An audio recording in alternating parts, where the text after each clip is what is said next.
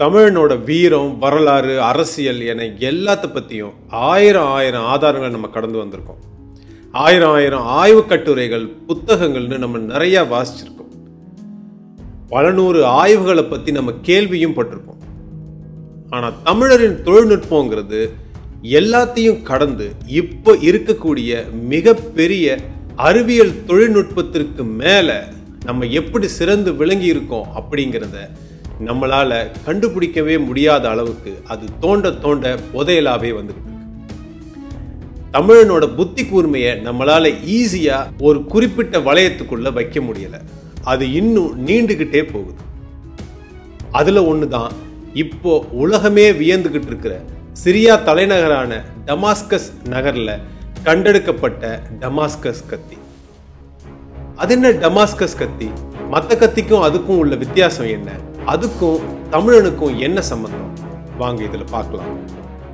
Damascus நகர்ல கண்டெடுக்கப்பட்ட கத்தியில இருக்கும் உலோக கலவை ஐரோப்பிய நாடுகளில் பண்டைய காலங்களில் உருவாக்கப்பட்ட உலோக கலவையிலிருந்து மாறுபட்டதாக இருந்தது. அந்த உலோகத்தின் ஆழம் தன்மை பற்றிய ஆய்வுகளில் அது ஒரு வகையான ஊட் ஸ்டீல் அப்படின்னு தெரிய வந்துச்சு.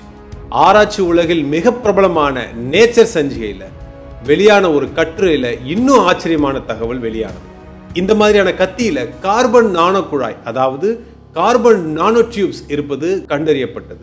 அதுவும் ஐரோப்பா ஆப்பிரிக்க நாடுகளில் வரலாற்று காலங்களில் இருந்து அகழ்வாராய்ச்சியில் கிடைக்கப்பட்ட உலோக கலவையான எஃகு போன்ற பொருள்களில் நடந்த உருவ அமைப்பியல் பகுப்பாய்வு அதாவது மார்பலாஜிக்கல் அனாலிசிஸில் கூட இவ்வகையான நானோ குழாய்கள் கிடைக்கல அப்படிங்கிறது ரொம்ப ஆச்சரியமான தகவலாக இருக்குது ஊட்ஸ் எக்கு அதாவது ஊட் ஸ்டீல் பற்றின தேடலை கொஞ்சம் பின்னாடி போய் பார்த்தோம் அப்படின்னு சொன்னால் இது பண்டைய இந்தியாவின் பொருள் அப்படின்னு தான் பலரும் சொல்லுவாங்க ஆனால் இன்னும் ஆழமான தேடலுக்கு பின்னால் இந்த மாதிரியான உலோக கலவை உருவாக்கப்பட்ட இடம் பண்டைய தமிழ்நாடு தான் அப்படின்னு நிறைய இடத்துல நிறுவப்பட்டுச்சு.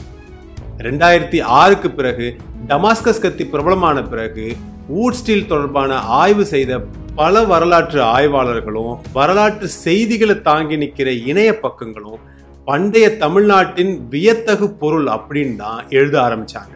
ரெண்டாயிரம் ஆண்டுகளுக்கு முன்பு பண்டைய கிரேக்கத்தின் மெசடோனியாவில் இருந்து இந்தியா வர படையெடுத்து வந்த அலெக்சாண்டர் போரில் வெற்றி தோல்வியின்றி திரும்புகிற வேளையில் நல்லெண்ண அடிப்படையில் மன்னர் போரஸ் அவர்கள் அலெக்சாண்டருக்கு வழங்கிய கத்தி ஊட் ஸ்டீலில் செஞ்சது. இந்த மாதிரியான புது வகையான அதிக கார்பன் கொண்ட எஃகு தொடர்பான பண்டைய தமிழ் மற்றும் ரோமானிய சீன கல்வெட்டுகளில் வரலாற்று பக்கங்களில் பதியப்பட்டதாகவும் வரலாற்று அறிஞர்கள் பேச தொடங்கினாங்க. ரெண்டாயிரம் ஆண்டுகளுக்கு முன்பு எழுதும் வரலாற்று பக்கங்களில் ரோமானிய வரலாற்று அறிஞர் ஃப்ளைனி த எல்டர் அப்படிங்கிறவர் இந்த மாதிரியான எஃகு பொருட்கள் கத்திகள் செரஸ் நாட்டில் இருந்தே ரோமானிய கிரேக்க நாடுகளுக்கு வந்ததாக குறிப்பிட்டிருக்காரு. அவர் குறிப்பிடும் அதே போன்ற தகவல்களை பெரிப்ளஸ் ஆஃப் எரித்ரியன் சி அப்படிங்கிற ஒரு நூலும் ரெண்டாயிரம் ஆண்டுகளுக்கு முன்பே குறிப்பிடுகிறது. அவர்கள் குறிப்பிடும் செரஸ் நாடு சேர நாடு தான். அந்த சேர நாடு தான் செரஸ் நாடுன்னு வழங்கப்பட்டுச்சு. இந்த மாதிரியான ஊட் ஸ்டீல் பல இடங்கள்ல உருக்கு என்றே குறிப்பிடப்பட்டுச்சு. உருக்கு அதிகமாக தயாரிக்கப்பட்ட பண்டைய தமிழ் நிலத்துல சேர நாட்டின் கொடுமணலும் வருது. சேர நாட்டின் கொடுமணல் அன்றைய சேர நாட்டின் தலைநகரான கரூருக்கும் அதாவது இப்போ இருக்கிற கரூர். அப்புறம் அன்றைய சேர நாட்டின் துறைமுக நகரமான முசிறிக்கும் இடையே பொருந்தி வருவதை ஏற்கனவே ரோமாபுரி வரலாற்றிலும் கிரேக்க ஆய்வுகளிலும் ரெண்டாயிரம் ஆண்டுகளுக்கு முன்பே சொல்லப்பட்ட செய்தியும் பொருந்தி வர்றதை நம்மளால பார்க்க முடியும்.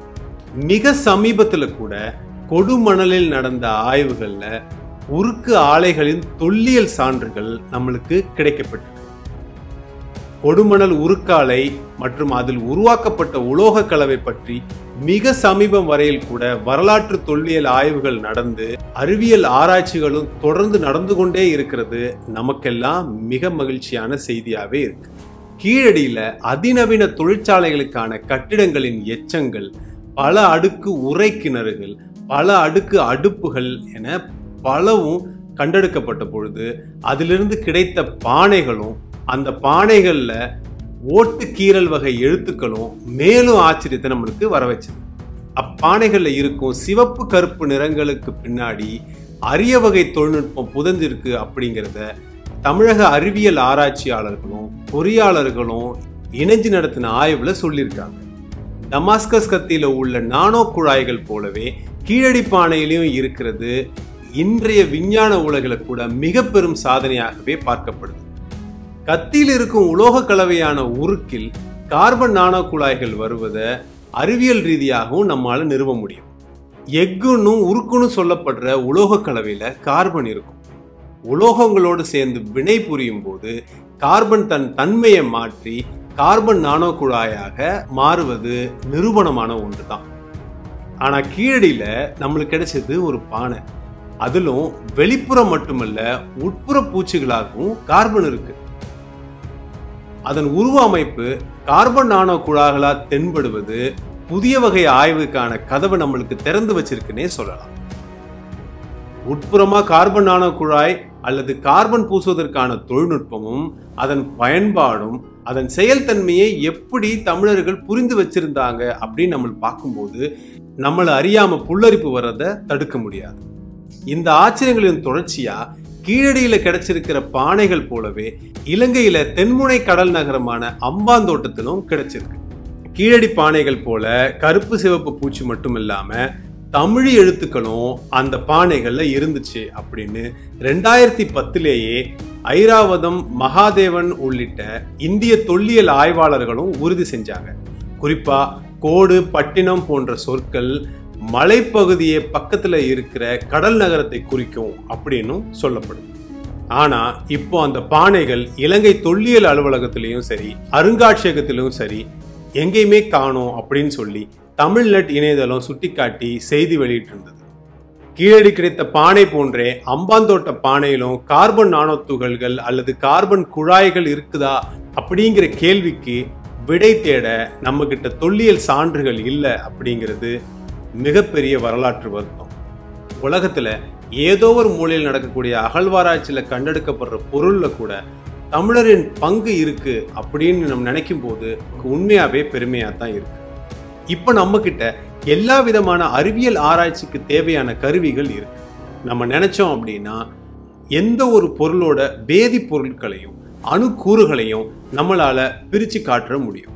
இந்த மாதிரி நவீன கருவிகள் எதுவுமே இல்லாத காலத்தில் எந்த மாதிரியான தொழில்நுட்பத்தை வச்சு இவங்க கார்பன் நானோ குழாய் போன்ற பல விதமான தொழில்நுட்பங்களை எப்படி அறிமுகப்படுத்தினாங்க அதை எப்படி தொடர்ந்து செஞ்சாங்க அப்படின்னு நம்ம அதை நினைக்கும் போது உண்மையிலேயே பூரிப்பாக தான் இருக்கு.